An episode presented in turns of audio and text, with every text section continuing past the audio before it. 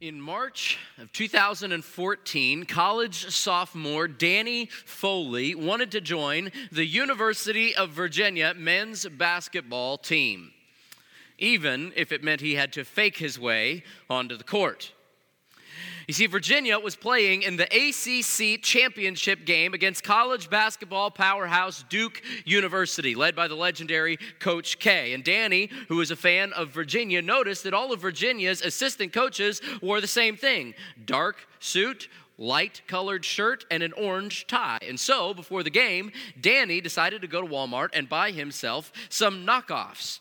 He found everything he needed. He found a suit jacket, suit pants, that he got shoes, socks, a white shirt, and yes, even the orange tie. And so, Danny bought some nosebleed tickets to get himself into the game, and he waited for the right opportunity. And then, during a TV timeout, Danny made his move. He confidently marched right past an usher behind the cheerleaders and onto the court and joined the team's huddle there on the court. And nobody caught on. By all appearances, Danny was a part of the team. His ruse had worked. Well, uh, Virginia went on to secure a historic championship win against Duke University, and Danny joined the rest of his teammates in the handshake line after the game. We have a picture here of him. You see his get up there, you see him in the huddle. You can even see him there shaking hands with Coach K after the game. This really happened. Uh, he even took a selfie there with the trophy. You can see it. Eventually, somebody finally figured out that Danny did not belong, and so he scampered off into the stands and disappeared, and nobody was the wiser. Pretty incredible, right? He looked the part of a real assistant coach, so nobody stopped him when he snuck onto the team. Nobody saw the truth.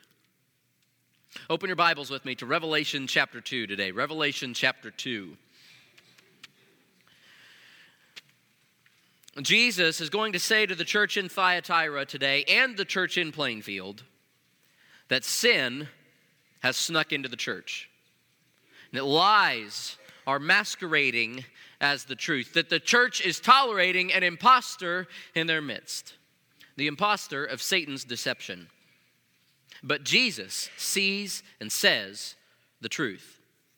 Here's the first truth that Jesus sees and says He sees and says the condition of the church. Uh, look at what he says about the condition of the church. Verses 18 and 19. He says, To the angel of the church in Thyatira, right?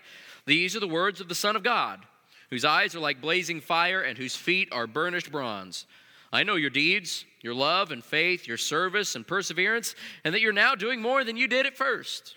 So Jesus says he has eyes like blazing fire. He sees everything, he knows everything, he searches every heart, he knows and examines every thought. Jesus sees and says the truth.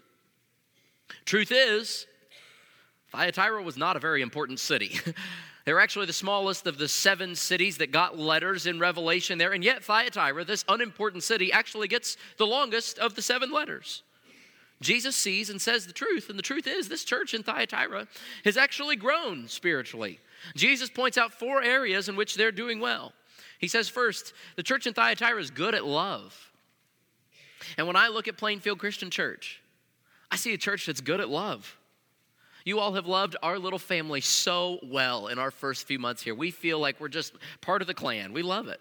I see you guys loving all kinds of other people. I see you building relationships with kids over there in the treehouse. I see you leading your own families. I see you visiting each other when you're in need. I see you coming here and loving and worshiping God with these loving, adoring hearts. You guys are a loving, sincere church. Well done.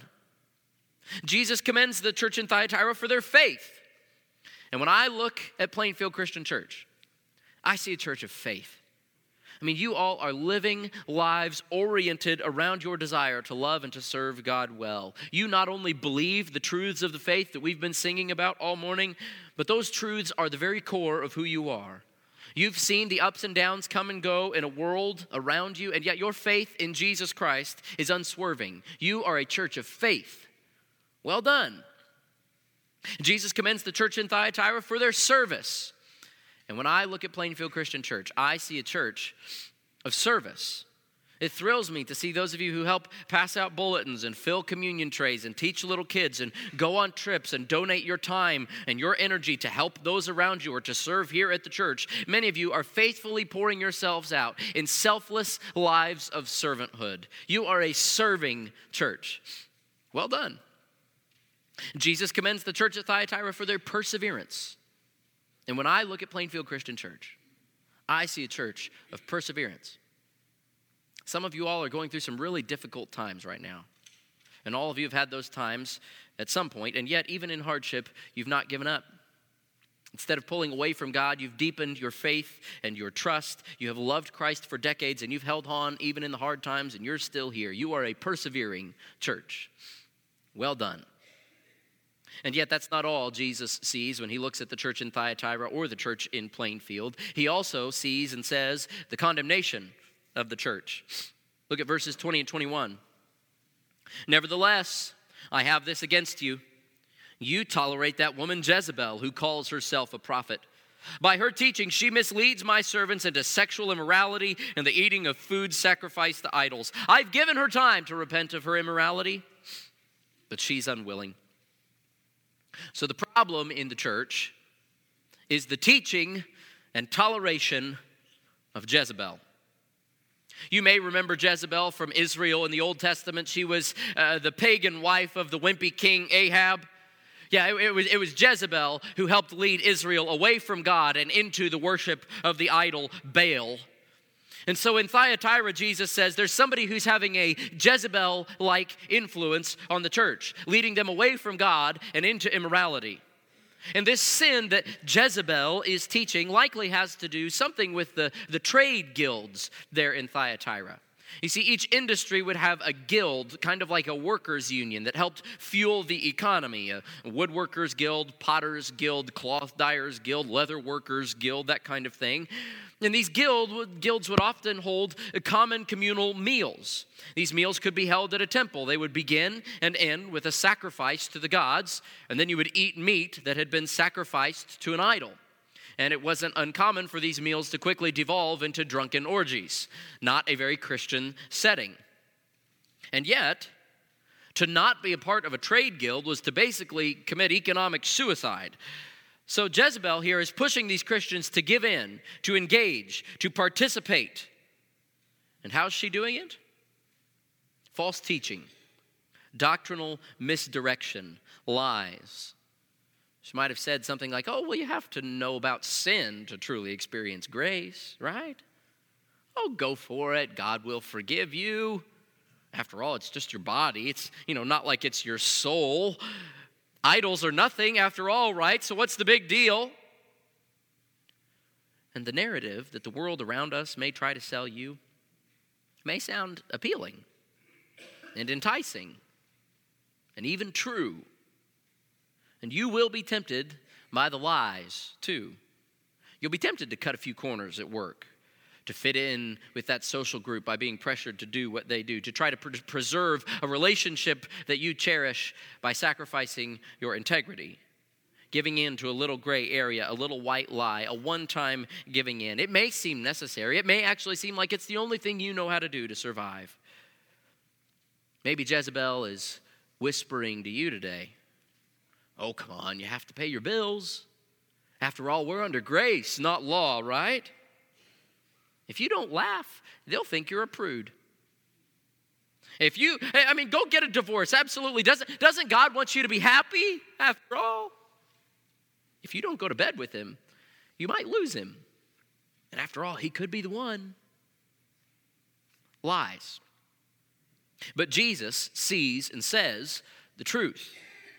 So are you listening to the teaching of Jezebel or the teaching of Jesus? Because Jesus says that the church is not only at fault for the teaching of Jezebel, but also for the toleration of Jezebel.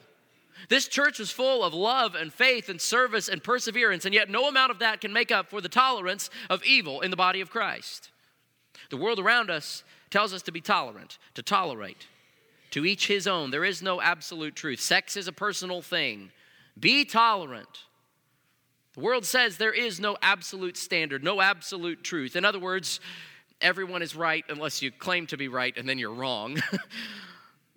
And Jezebel wants to whisper those lies in here too. But remember, we follow Jesus, who claimed to be the way, the truth, and the life. So we will not be tolerant of those who are destroying themselves with sin. We will not be tolerant of the abuse of innocence of others. We will not be tolerant of people who claim to be following Jesus Christ and yet are still living according to the sexual ethic of Satan. We will not be tolerant of that because we love them. If I saw you about to drive your car off a cliff or build your new house on a floodplain or eat a poisonous berry, I would not be tolerant of that. I would stop you because I love you. And because we love God and because we love our brothers and sisters, there is no excuse for tolerating any kind of sin, and specifically here, sexual sin, in the church. So let's pause for a second while we're talking about tolerance. Let's clarify what we are saying and what we are not saying. First of all, we are not saying that tolerance is always bad. No, tolerance can be a virtue. We tolerate differences in each other that may honestly annoy us but aren't necessarily sinful because we value loving one another and unity in the bride. We want unity. So we don't tolerate on our principles, on the truth, but we do tolerate people I mean, Jesus was tolerant. Just look at Jesus. Jesus tolerated, he loved the immoral woman at the well. Jesus tolerated, he loved even Martha when she was too busy to sit and listen to him. Jesus tolerated, he loved those messy children that everyone else looked on with scorn. Jesus tolerated, he loved his 12 followers at their last meal together, even as they argued about which one of them was the greatest. And Jesus has tolerated, he's loved even me in my foolishness and my pride and my rebellion. Jesus is so patient with us, so incredibly tolerant of us. As Steve mentioned earlier, our mission as a church is to love all people to new life in Christ. And that requires some patience, some tolerance.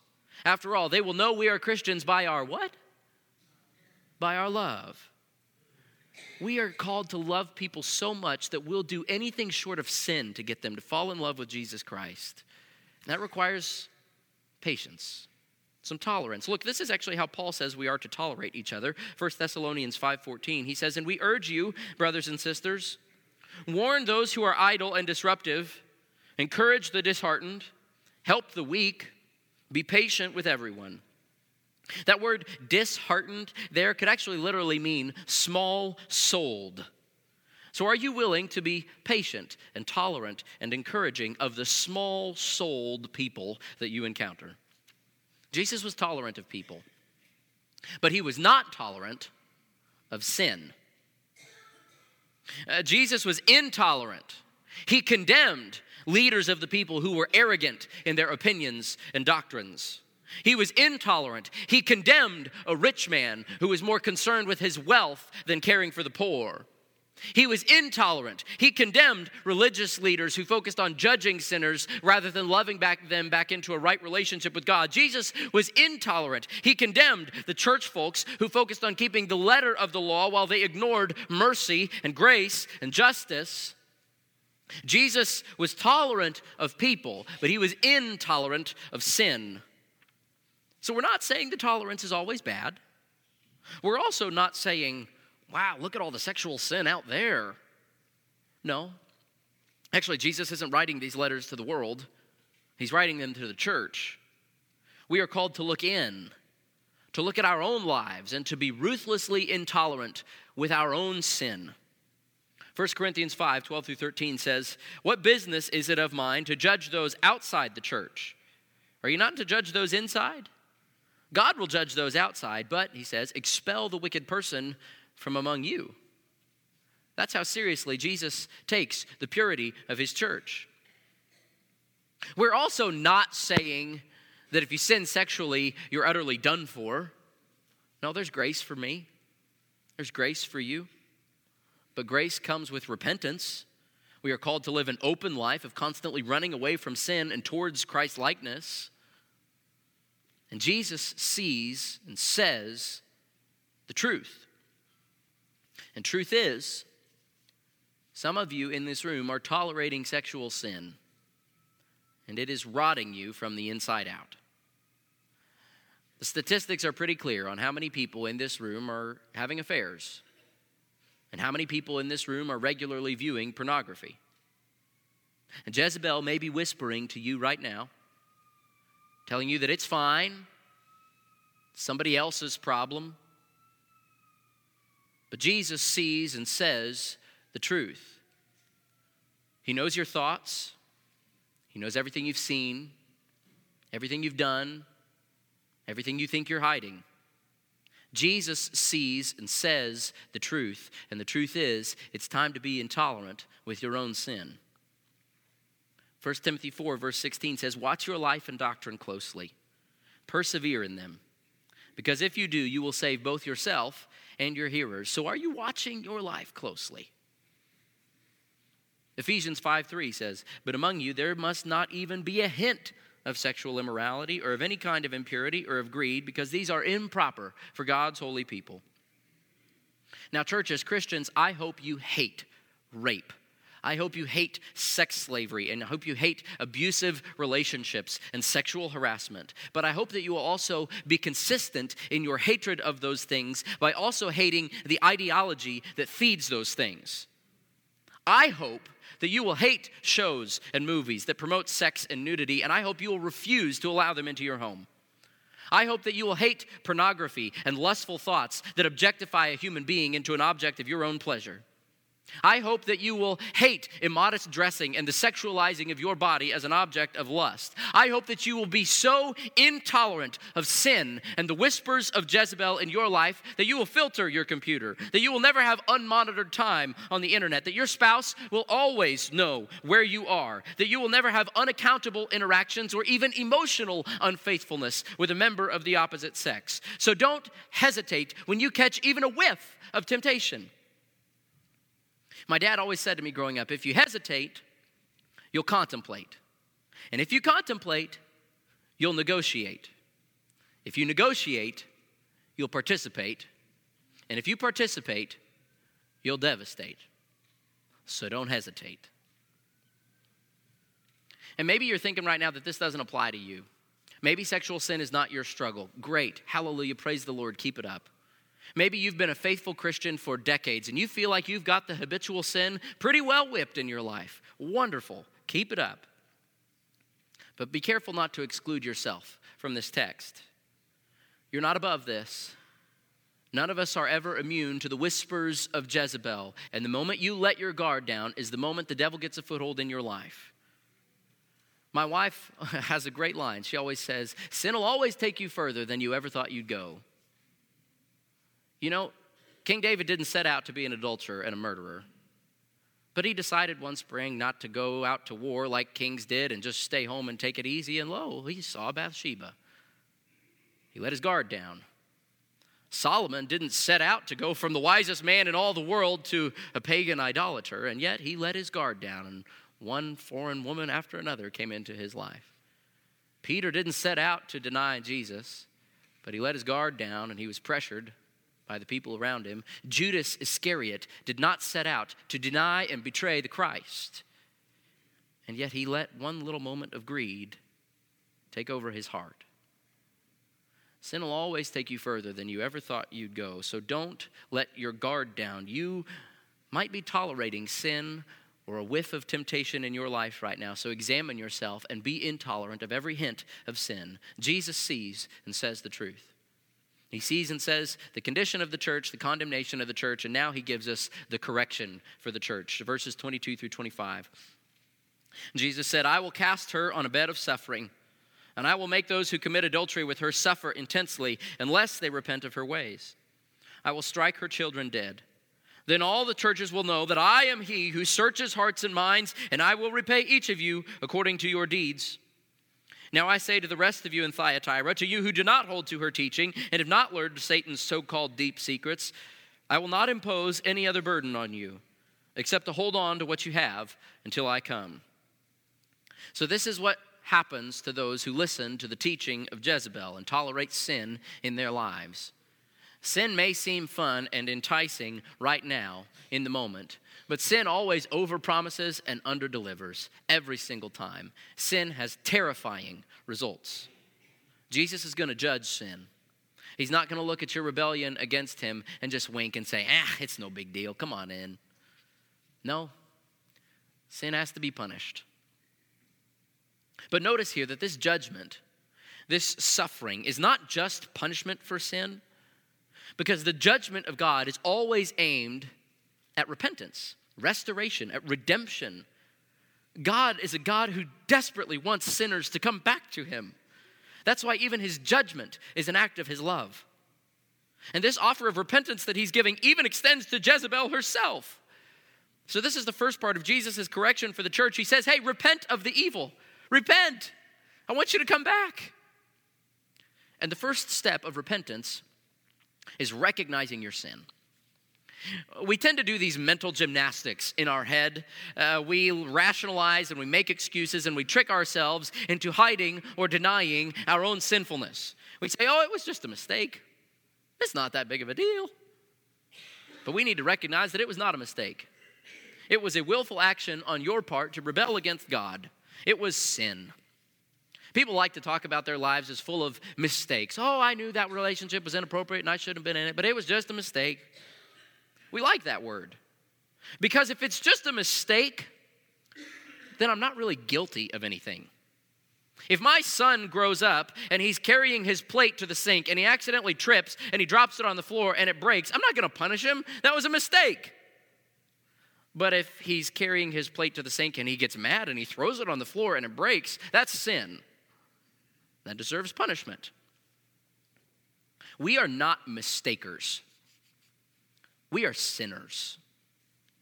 Oh, sure, every once in a while we might make an innocent mistake, but I pretty much guarantee you that if you look a little deeper, you'll find sin in there.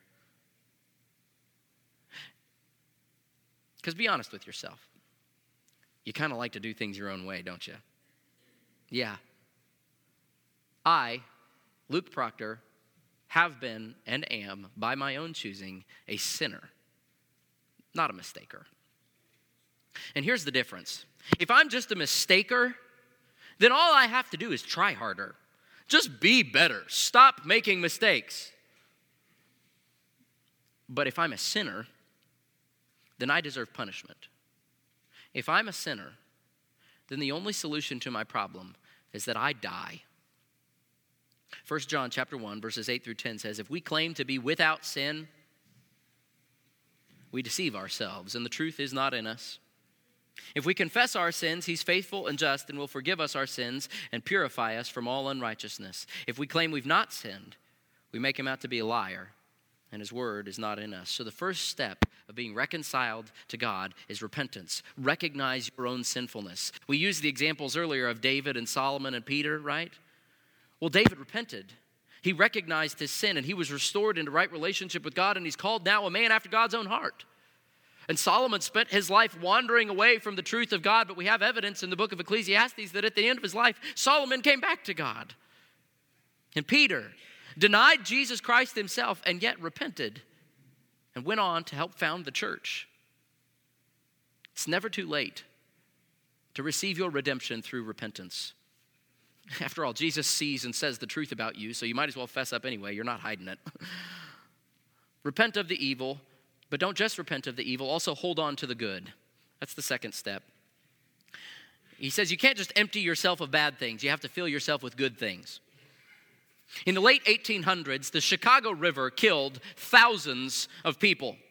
In those days, the Chicago River was just this shallow, nasty, sluggish sewer for the whole city. It was filled with animal and human waste that flowed out from the city into Lake Michigan, into the city's drinking water supply. And so every year, for 10 years, 10,000 people died as a result of the diseases that rocked the city because of this horrible water. In the year 1885 alone, nearly 100,000 people died from illnesses due to this terrible water. So finally, some engineers decided to take action. They dug a canal for 28 miles. They moved more earth and rock than were moved in the entire construction of the Panama Canal, and they installed locks and gates. And then one day they opened a gate, they let the water from the river in, and the water flowed a direction it had never flowed. It flowed from the Great Lakes into the Chicago River. They reversed the flow of the entire river. It was incredible. So now, instead of this putrid, diseased water flowing into the city, the city had an influx of new, fresh water that brought life with it. And some people say that Chicago may not even be around today if they had not reversed the flow of the Chicago River. It was one of the greatest American engineering marvels of all time. And we have to do that with our life as well. We can't just keep trying to push the bad stuff out. We have to let the good stuff in. We have to let the God stuff in. If you are struggling right now with habitual sin in your life, then you make an action plan and you stick to it as if your life depended on it.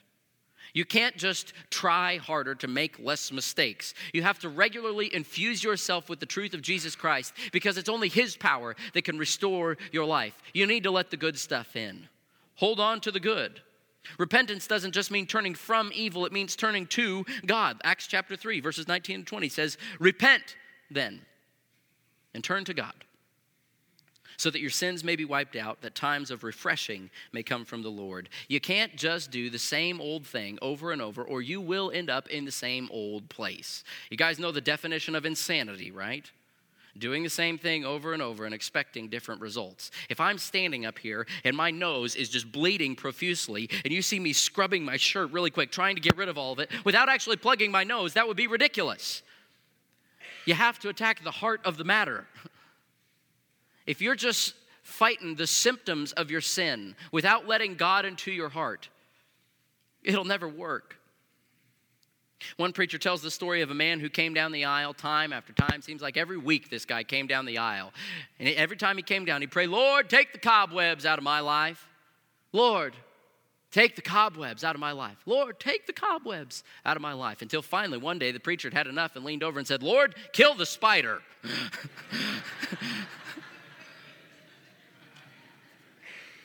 and we have to make a plan to kill the spider, to turn from the evil and to hold on to the good.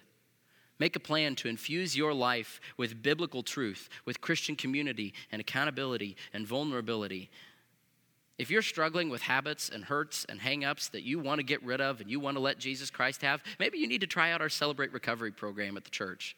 It's wonderful. Man, if you want to see the gospel on display, it happens there. And if you do, if you hold on to the good and repent of the evil, here's the promise from Jesus for us, verses 26 through 29. To the one who's victorious and does my will to the end, I will give authority over the nations. That one will rule them with an iron scepter and will dash them to pieces like pottery. Just as I've received authority from my Father, I will also give that one the morning star. Whoever has ears, let them hear what the Spirit says to the churches. So, to those who hold on and refuse to give the enemy an inch of ground in their lives, you're going to get the morning star, Jesus says. The sign of a new day about to dawn. And with a new day comes new hope. One of the most beautiful verses in scriptures in Lamentations chapter 3 says, Because of the Lord's great love, we are not consumed. For his compassions, maybe his tolerance, never fails. They are new every morning. Great is your faithfulness. And the truth is, you may think right now that you're damaged goods. Truth is, you may think that if anybody knew who you really were, what you've really done, then they could never love you. Lies. Jesus sees and says the truth. And the truth is, you are a mistake, or you're not a mistaker, you're a sinner. But the truth is, you're never too far gone. Truth is, Jesus can restore you and redeem you and heal you if you'll only come to Him. We're promised here that we will get the morning star. At the end of the Bible, Revelation chapter 22, Jesus says that He is the bright morning star. So this promise is that Jesus will give us Himself. And truth is, we know that Jesus has already given us himself in his death on the cross on our behalf. Jesus is so intolerant of sin, so intolerant that he had to do something about it. And because of his death, Your punishment has been taken, your price has been paid, and He's offering that to you. So, will you come and take it? Will you come and let your new day begin with the morning star? Will you let Him make you new? He's offering you a new day, a new life. Jesus sees and says the truth. He knows every thought in your head, every action of your past, every fear in your heart, but He also knows the truth of the glorious future that He has in store for you if you will just embrace His grace. So, we're going to come to a time of communion now in our service. We're going to take the cup, we're going to take the bread, and we're going to celebrate together this morning star this new day that we have been given because Jesus was so incredibly intolerant of sin and yet so tolerant of us sinners that he made a way through his blood to eradicate sin and death entirely and set us free. Hallelujah. Let's stand and sing.